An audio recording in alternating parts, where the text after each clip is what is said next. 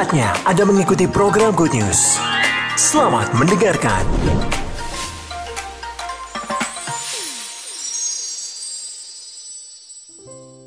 Shalom, saudara yang dikasih Tuhan. Ibadah hari ini adalah ibadah memperingati kenaikan Yesus Kristus ke surga. Kalau di kalender dituliskan kenaikan Isa Al-Masih. Saya percaya maknanya sama, tapi mungkin sudah bertanya-tanya kenapa sih kalau di kalender kok dituliskan Isa Al-Masih? Karena kenaikannya bukan saja untuk umat Kristen. Kenaikannya juga ditujukan untuk mereka yang ada di luar sana. Mari berikan tepuk. Dan saya juga heran beberapa hari yang lalu sebelum hari ini saya itu sempat membaca tentang apa yang dilakukan oleh pemerintah. Yaitu rapat atau hasil SK, SKB tiga menteri. Yaitu Menteri Agama, kedua Menteri Tenaga Kerja, ketiga Menteri Aparatur apa namanya? Iya, tiga menteri ini mengeluarkan SK keputusan yang dibuat tanggal 29 Maret 2023. Nggak saya baca semuanya, tapi yang jelas itu isinya adalah keputusan untuk tetap bahwa tanggal 18 Mei ditetapkan menjadi libur nasional untuk memperingati kenaikan Yesus Kristus ke surga. Sebelumnya saya nggak tahu apakah setiap tahun juga dikeluarkan SK seperti itu ya. Tapi ketika saya merenungkan ini, saya percaya ini nggak nggak nggak biasa. Ini sesuatu yang nggak biasa, sesuatu pasti ada makna Tuhan. Amin.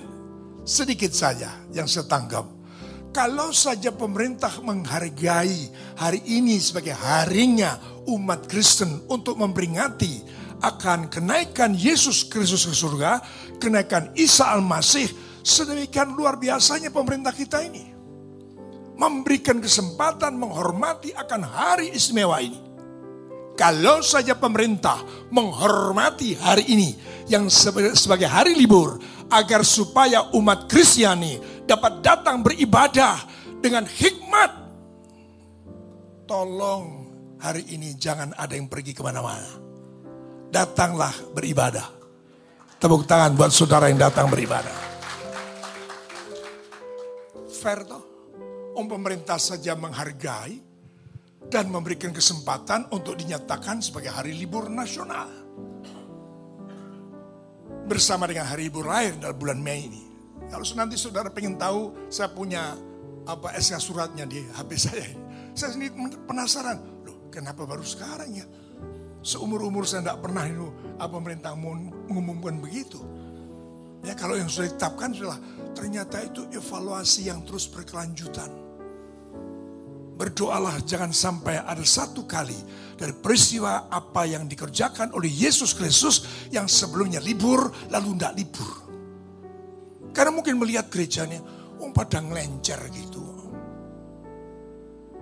Tapi kalau melihat pemerintah melihat umat Kristen datang ke gereja-gereja, ke tempat-tempat ibadah, saya percaya bukan saja pemerintah kita diberkati, tapi saudara yang lebih-lebih diberkati oleh Tuhan Yesus.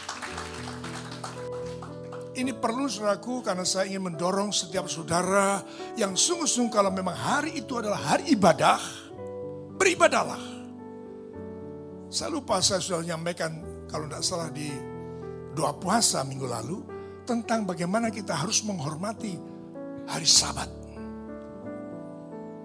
Saudara aku yang dikasih Tuhan. Dan lebih saya mau katakan, kalau saja kita sudah bisa datang onsite, kenapa sih kau tidak datang onsite? Ya, saya harap untuk ke depan bagi saudara yang masih nyaman dengan online. Mari datang, karena apa?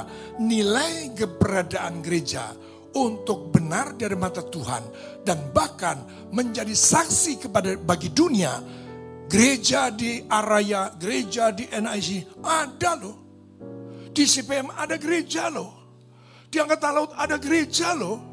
Yaitu ketika umat Tuhan yang ditebus itu kumpul bersama berdoa bersama, memuji Tuhan bersama, menyembah Tuhan bersama.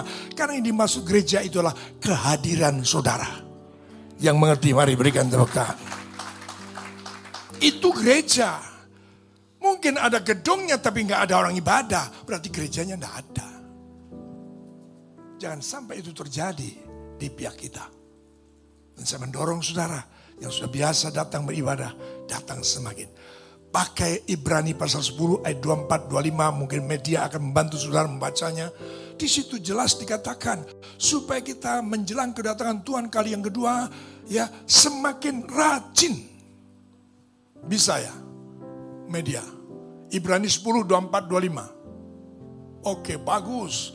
Dan marilah kita saling memperhatikan supaya kita saling mendorong dalam kasih, dalam pekerjaan baik. 25, janganlah kita menjauhkan diri dari pertemuan-pertemuan ibadah kita. Seperti yang dibiasakan oleh beberapa orang. Tetapi marilah kita saling menasehati dan semakin giat melakukannya menjelang hari Tuhan yang mendekat. Tepuk tangan yang paling panjang bagi Tuhan Yesus. Kenaikan Isa Al-Masih kenaikan Yesus Kristus yang dimaksud Tuhan tidak hanya untuk orang Yahudi, tidak hanya untuk orang Kristen, pengikut Kristus. Tapi ditujukan kepada semua orang manusia yang hidup di kolong langit ini. Saudara yang dikasih Tuhan, maka ini merupakan satu peristiwa yang strategis, yang penting, yang harus kita maknai, yang harus kita pahami dengan baik. Karena saya ingin mengatakan kepada saudara pada saat ini kembali bahwa kekristenan itu bukanlah agama. Tapi kekristenan itu adalah jalan kehidupan yang harus yang harus kita jalani sehari demi sehari. Dan saya pernah menulis satu buku yang cukup tebal sebagai satu apa namanya pembelajaran untuk kita bagaimana kita bisa mencapai kesempurnaannya, mencapai kepada kemuliaannya kembali. Kita mengenali bagaimana apa yang dialami, apa yang dikerjakan Yesus selama dia hidup di dunia ini. Ada tujuh perkara yang selalu saya ingatkan dalam setiap khotbah. Yang pertama adalah Yesus pun telah lahir sebagai manusia. Artinya, buat saya dan saudara harus lahir baru. Seperti apa yang dinyatakan, dipertanyakan oleh Nikodemus. Dia adalah seorang dosen teologi. Ya. Sehingga Yesus menjawab, kamu harus lahir baru. Sebab tanpa kelahiran baru, kamu tidak akan melihat kerajaan Allah. Yang pertama. Nanti sudah baca dalam Yohanes pasal yang ketiga. Berikutnya dalam penjelasannya, harus lahir baru dari air dan roh. Sebab siapa yang tidak lahir baru tidak akan dapat masuk ke dalam kerajaan surga. Nah itu ada di depan saudara. Jawab Yesus, aku berkata kepadamu sesungguhnya jika seorang tidak tidak dilahirkan dari air dan roh, ia tidak dapat masuk dalam kerajaan Allah. Itu satu, apa yang dialami oleh Yesus. Yang kedua, Yesus pernah berkata, aku datang bukan untuk dilayani. Tapi aku datang untuk melayani. Maka bagi saudara dan saya yang percaya kepada dia, kita pun harus menjalani prosesi ini. Kita harus lahir baru. Setelah lahir baru yang artinya intinya adalah hidup tidak lagi untuk kepentingan sendiri tapi untuk kepentingan Tuhan, untuk kepentingan orang lain. Maka saya dan saudara harus pula melayani. Yang kedua, yang ketiga, Yesus menyatakan kuasa Allah.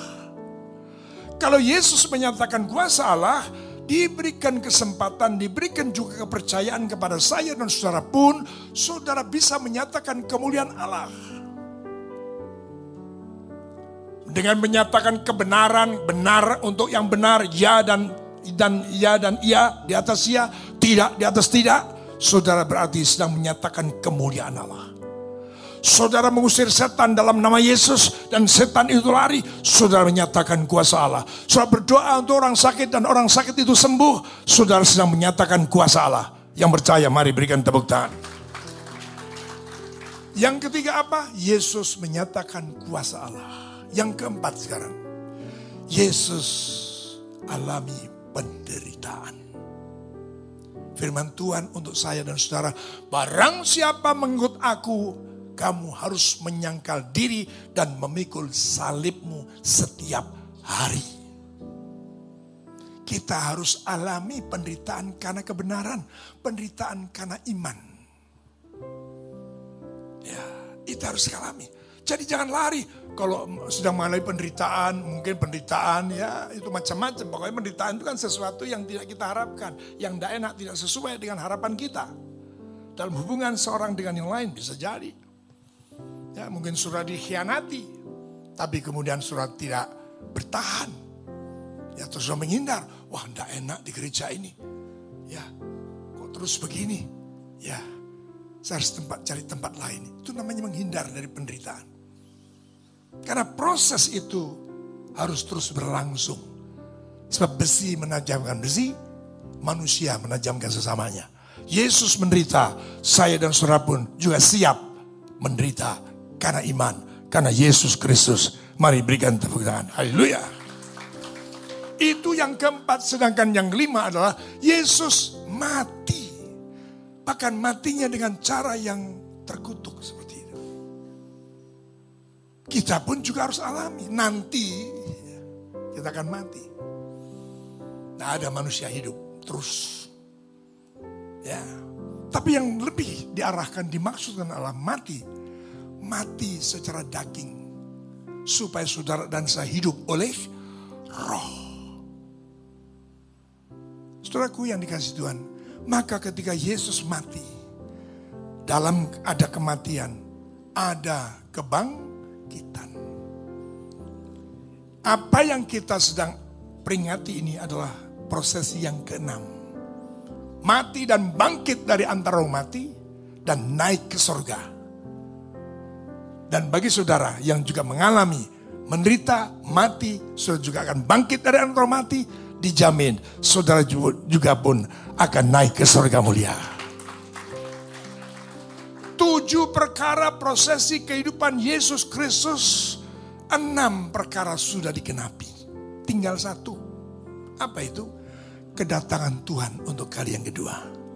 Saudara pun juga harus mengalami, mempersiapkan diri untuk menyongsong kedatangan Tuhan kali yang kedua.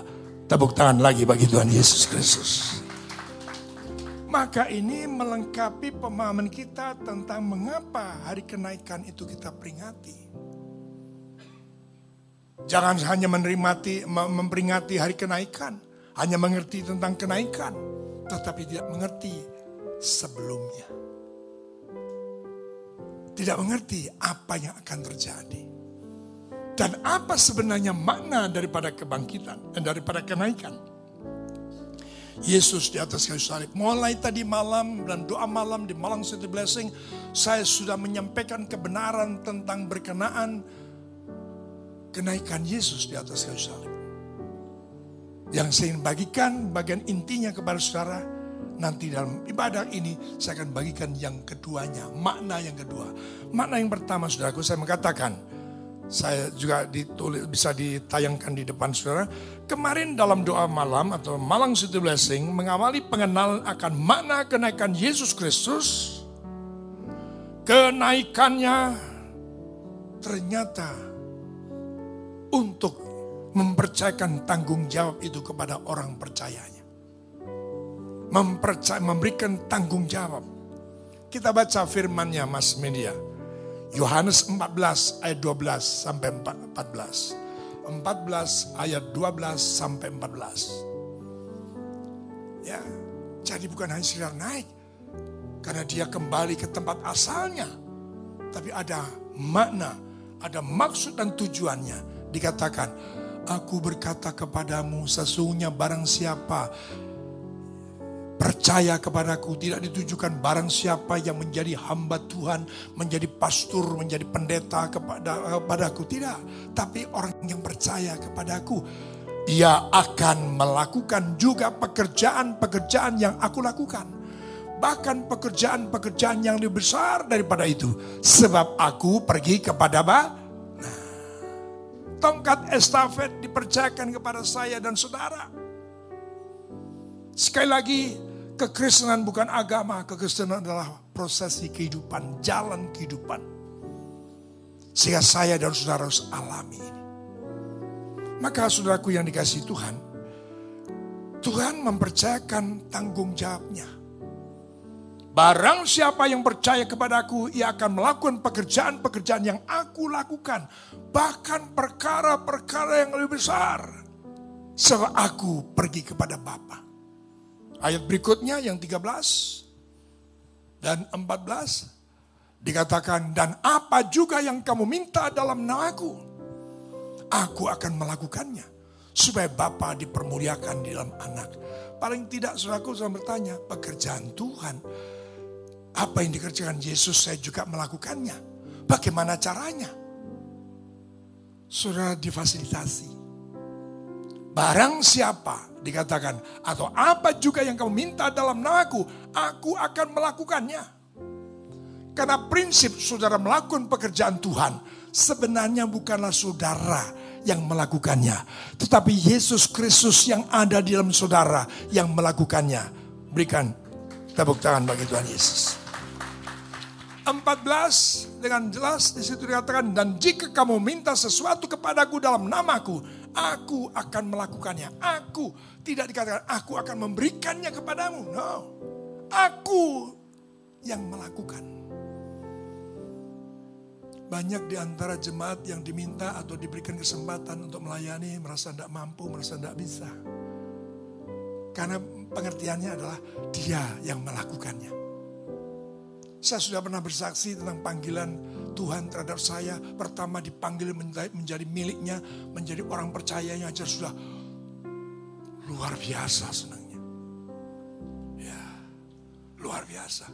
Eh ternyata begitu berjalan belum sampai tiga bulan.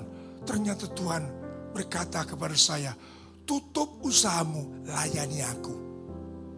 Saya pikir aku iso apa? Ya, apalagi dari seberang sono. Ya, untuk melakukan pekerjaannya, layani aku. Wow. Ternyata saudaraku ini maksudnya. Kalau sudah baca pelan-pelan Yohanes 14 ayat 12 sampai 12 sampai 14 sudah akan mengerti. Eh ternyata yang melakukan itu bukan saya, bukan kita, tetapi dia yang ada di dalam kita. Dialah yang melakukannya. Mari berikan tepuk tangan. Jadi saya katakan kepada saudara bahwa kenaikan Yesus itu bukan hanya untuk Yesus itu kembali ke surga ke tempat asalnya Melainkan dia memberikan kesempatan, mempercayakan tanggung jawab kepada kita, orang percayanya.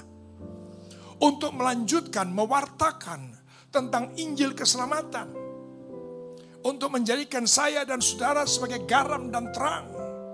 Lanjutkan untuk menuntaskan amanat agung. Karena Tuhan mengendaki tidak seorang pun binasa, melainkan semua orang selamat dalam nama Yesus. Mari berikan tepuk tangan bagi Tuhan Yesus Kristus. Saudaraku yang dikasih Tuhan, jadi yang melakukan itu adalah dia sendiri. Dan bahkan dengan sangat jelas, kalau sudah membaca ayat-ayat berikutnya, Mas tolong kembalikan ke Yohanes 14. Yohanes 14 ayat yang ke-15 sekarang. Membuktikan kalau sudah mengerjakan pekerjaan Tuhan, saudara mengasihi Tuhan. Jikalau kamu mengasihi aku, kamu akan menuruti segala perintahku. Jadi disuruh melakukan apa yang dia kerjakan, kita kerjakan. Itu bukti. Jadi mengasihi Tuhan itu tidak perlu pakai spanduk. Mengasihi Tuhan itu tidak perlu pernyataan-pernyataan. Tapi mengasihi Tuhan, membuktikan mengasihi Tuhan, lakukan pekerjaannya. Berikan kembali tepuk tangan bagi Tuhan Yesus. Dan dia tahu bahwa kita tidak mampu Dia sudah pergi ke Bapa, dia kembali ke surga. Maka apa yang dikerjakan? Aku akan meminta kepada Bapa supaya ia memberikan kepadamu roh penolong. Ayat berikutnya, Aku minta kepada Bapa dan ia akan memberikan kepadamu seorang penolong yang lain. Supaya ia menyertai kamu selama-lamanya. 17 yaitu roh kebenaran. Dunia tidak dapat menerima dia sebab dunia tidak melihat dia dan tidak mengenal dia. Tetapi kamu mengenal dia sebab ia menyertai kamu dan akan apa? Dan akan diam di dalam kamu. Berikan tepuk tangan yang meriah bagi Tuhan Yesus.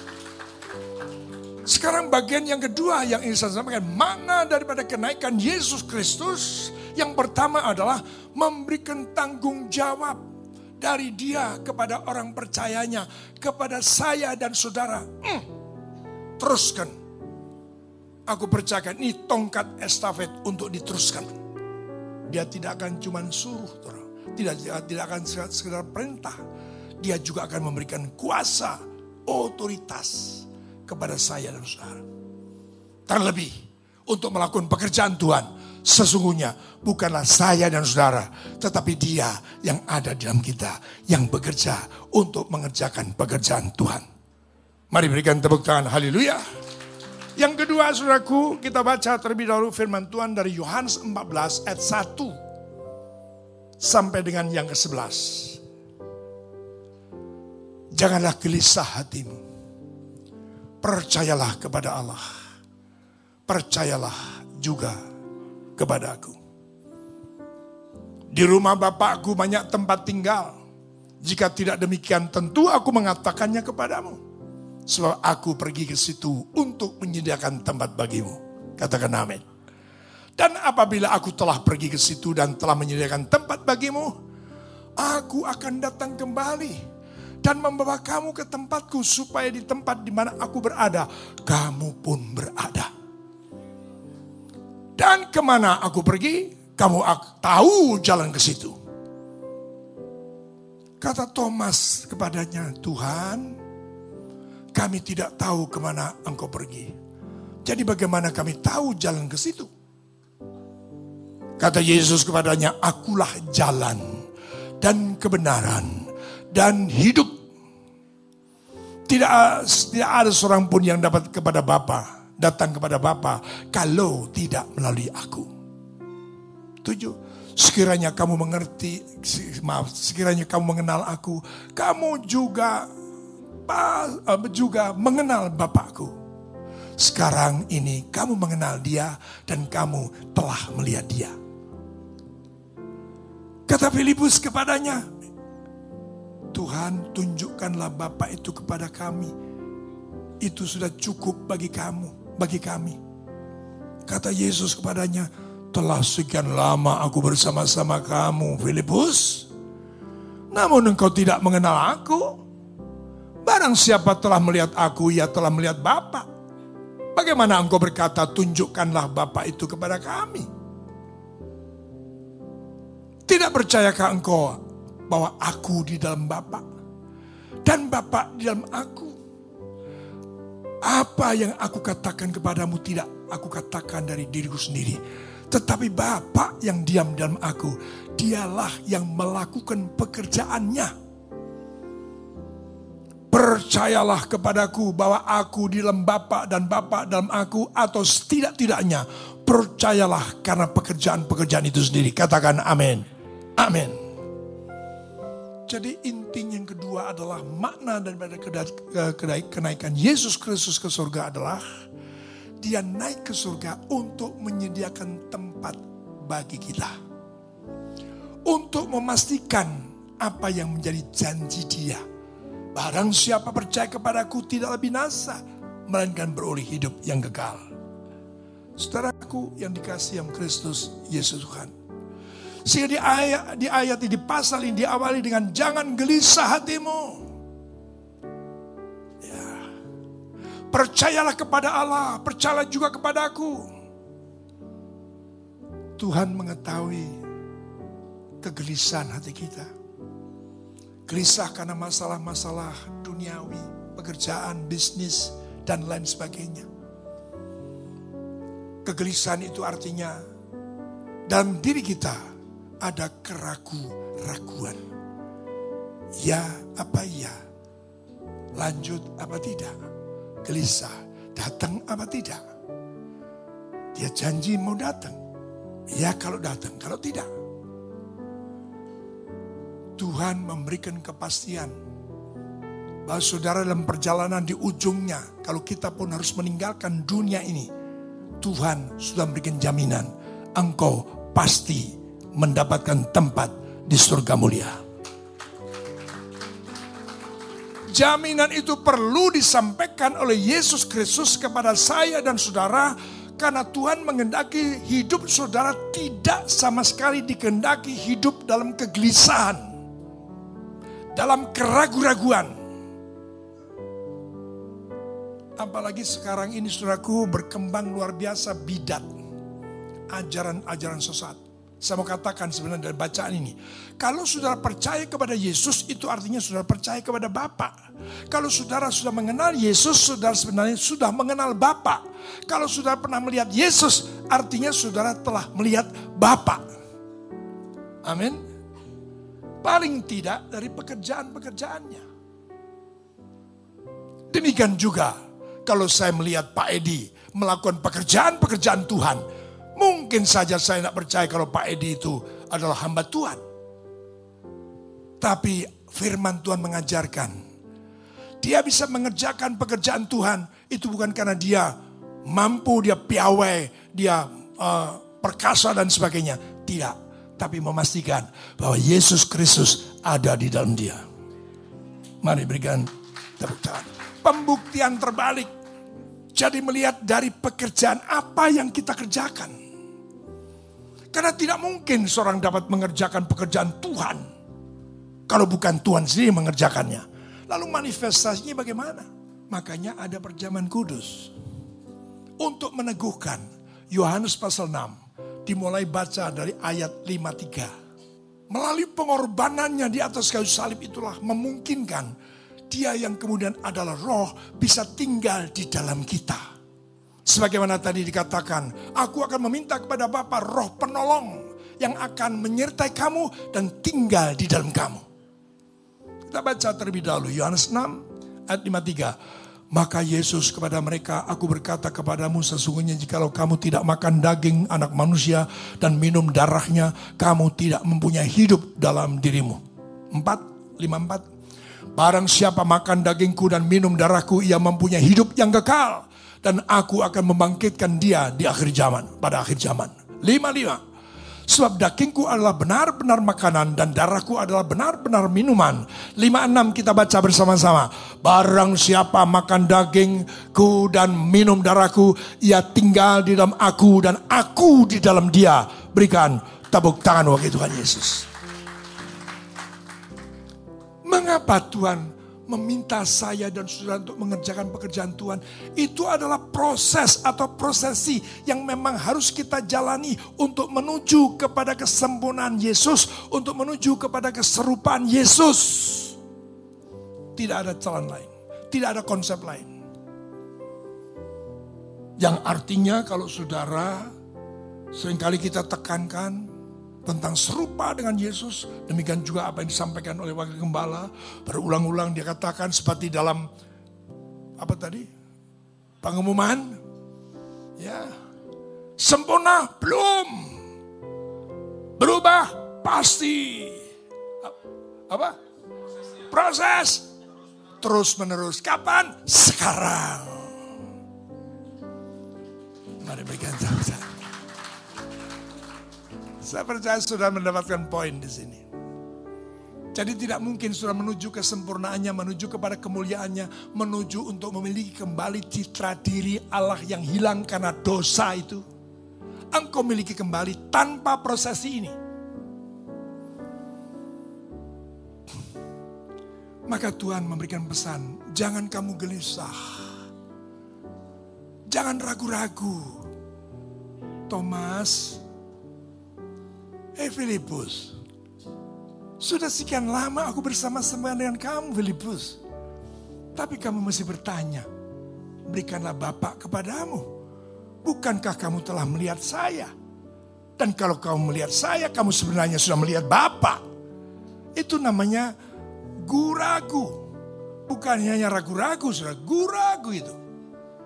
Orang yang ragu-ragu tidak akan bisa mendapatkan sesuatu apa pun. Seperti gelombang laut yang diombang-ambingin ke sana kemari. Saudara berdoa sampai kemeng, saudara tidak akan dapat apa-apa. Tapi kalau berdoa dengan penuh iman, percaya, sudah menerima, engkau pasti menerimanya.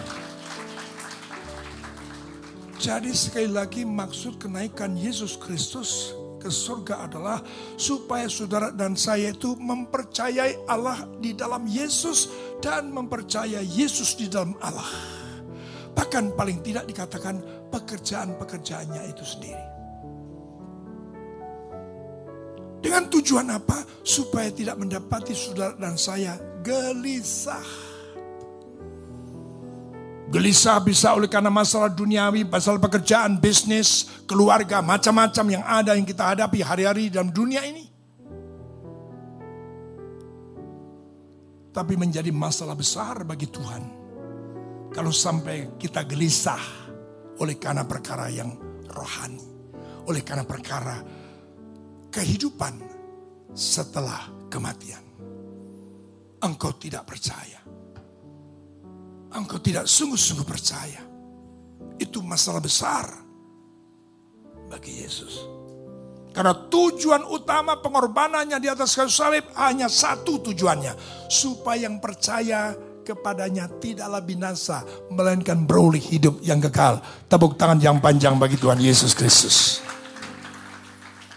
Jadi saudaraku yang dikasih Tuhan, Tuhan mengendaki proses ini atau prosesi ini. Proses kehidupan artinya menghidupi kehidupan Yesus untuk menuju kepada keserupaan Kristus. Untuk menuju kepada kemuliaan Kristus. Luar biasa. Saudara yang dikasih yang Kristus, Yesus Tuhan. Mungkin bisa dibantu ditayangkan di depan kita. Kenaikannya untuk orang percaya. Yaitu pertama tadi adalah melakukan pekerjaannya menghidupi kehidupan Yesus. Seperti yang dikatakan dalam Yohanes 4 ayat 34. Menghidupi kehidupan Yesus seperti yang dihidupi oleh Yesus Kristus. Dia berkata bahwa makan Yohanes 4 ayat 34. Mana itu? Oh sudah, oh, cilik banget ya. Ya. Saya harus datang dekat ya. Kata, oh, Godo itu panjangnya. Ya, 434 kata Yesus kepada mereka makananku ialah melakukan kehendak dia yang mengutus aku dan menyelesaikan pekerjaannya berikan tepuk tangan bagi Tuhan Yesus saudara pun harus menjalani kehidupan ini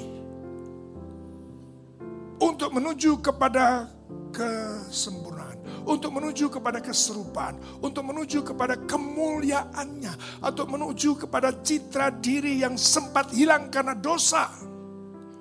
Sekali lagi tidak ada cara dan jalan yang lain. Kita harus jalani ini. Saudara yang dikasih yang Kristus Yesus Tuhan. Dengan demikian saudaraku yang dikasih Tuhan. tadi sudah saya katakan mengerjakan pekerjaannya itu berbukti kita mengasihi Allah. Lebih lagi ternyata bukti keberadaannya di dalam kita dan kita di dalam dia. Ini terbukti. Kenapa? Tidak mungkin orang bisa mengerjakan pekerjaan Tuhan. Hanya dia yang sanggup. Oh arti artinya apa? Berarti Yesus ada di dalam kita. Saudara yang dikasih Tuhan. Maka berikutnya saudaraku. Ini yang disebut dengan pekerjaan roh kudus. Memakai kita menjadi saksi. Kisah 1 ayat 8 dan 9. Tetapi kamu akan menerima kuasa apabila roh kudus turun ke atas kamu. Dan kamu akan menjadi saksiku di Yerusalem dan seluruh Judea, Samaria, sampai ke ujung bumi. Kita bisa jadi saksi, kita bisa melakukan pekerjaan Tuhan kalau roh kudus turun atas kita.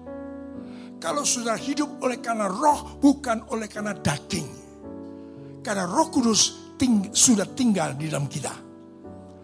Bahkan firman Tuhan dalam Korintus sudah akan membaca. Tidak mungkin seorang akan berkata bahwa Yesus itu adalah Tuhan. Kalau bukan oleh karena roh kudus.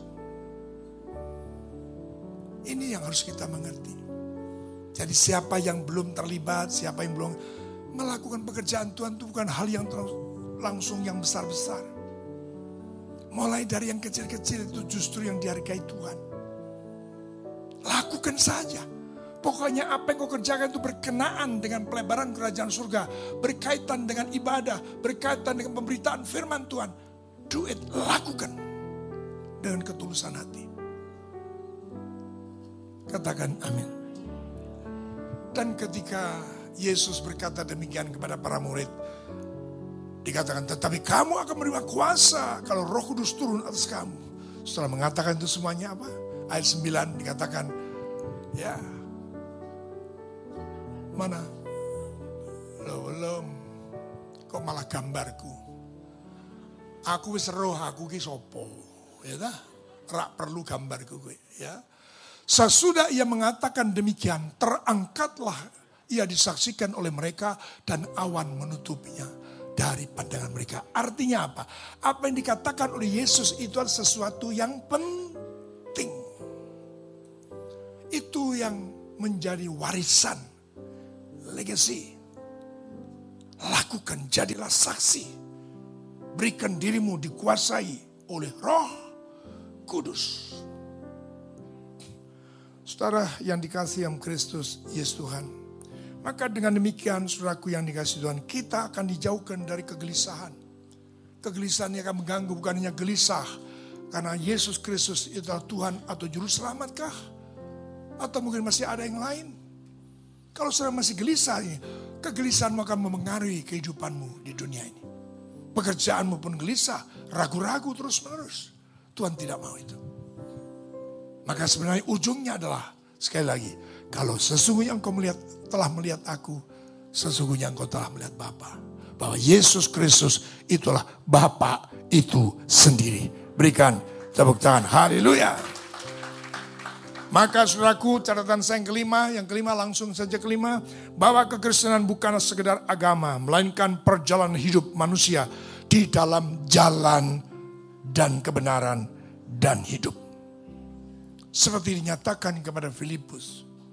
Bagaimana kamu bisa mengatakan, berikanlah kepadaku Bapa. Bukankah sekian lama aku bersama dengan kamu Filipus?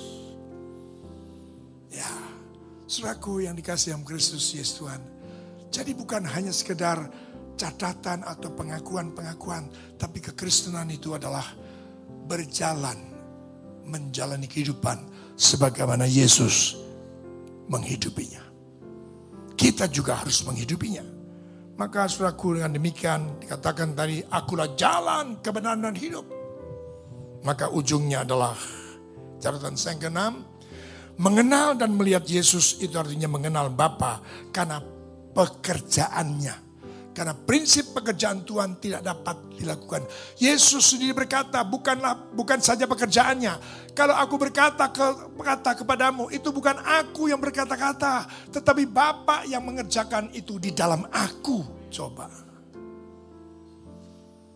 Kalau ini prinsip kebenaran ini sudah jalani, saya percaya semua jemaat sejumlah yang ada ini, wow, Malang akan penuh kemuliaan Tuhan. Karena su suka memberitakan kebenaran firman Allah, menjadi saksi dan lain sebagainya. Luar biasa. Suraku yang dikasih Tuhan, maka dengan demikian suraku dikatakan sekali lagi pada ujungnya, pada ayat ujungnya ya, tolong dibuka kembali Yohanes 14 ayat 7 sampai 11. Sekiranya kamu mengenal aku, pasti kamu juga mengenal Bapakku. Sekarang ini kamu mengenal dia dan kamu telah melihat dia. Amin. Ya, 8 kata Filipus kepadanya, Tuhan tunjukkanlah Bapak itu kepada kami. Itu sudah cukup bagi kami. 9. Kata Yesus kepadanya, telah sekian lama aku bersama-sama dengan kamu, Filipus. Namun engkau tidak mengenal aku. Barang siapa telah melihat aku, ya telah melihat Bapa. Bagaimana engkau berkata, tunjukkanlah Bapa itu kepada kami. Sepuluh. Tidak percayakah engkau bahwa aku dalam Bapa dan Bapa dalam aku? Apa yang apa yang aku katakan kepadamu tidak aku katakan dari diriku sendiri, tetapi Bapa yang diam di dalam aku, dialah yang melakukan pekerjaannya. Sebelas. Percayalah kepadaku bahwa aku di dalam Bapak dan Bapak dalam aku. Atau setidak-tidaknya percayalah karena pekerjaan-pekerjaan itu sendiri. Bagian ini saya tutup lagi dengan pernyataan yang sudah saya katakan, saya ambil contoh dari Pak Edi. Lakukan saja segala sesuatu yang baik, segala sesuatu yang benar, yang diajarkan Tuhan dalam kehidupan kita hari-hari ini. Dari kecil sesuatu yang kecil kita kerjakan. Lama-lama Tuhan akan memberikan kepercayaan kepada saya dan saudara yang besar. Tabungan saja memberikan satu narasi. Sedikit demi sedikit, lama-lama jadi bukit. Firman Tuhan juga mengajar, hei hambaku yang baik, yang setia, engkau telah setia pada perkara yang kecil, maka kepadamu akan kupercayakan perkara yang lebih besar. Dan itu semuanya dapat terjadi sebab bukan saya dan saudara yang mengerjakan, tetapi Yesus Kristus yang ada di dalam saya, yang ada di dalam saudara yang mengerjakannya. Berikan tepukan. Haleluya.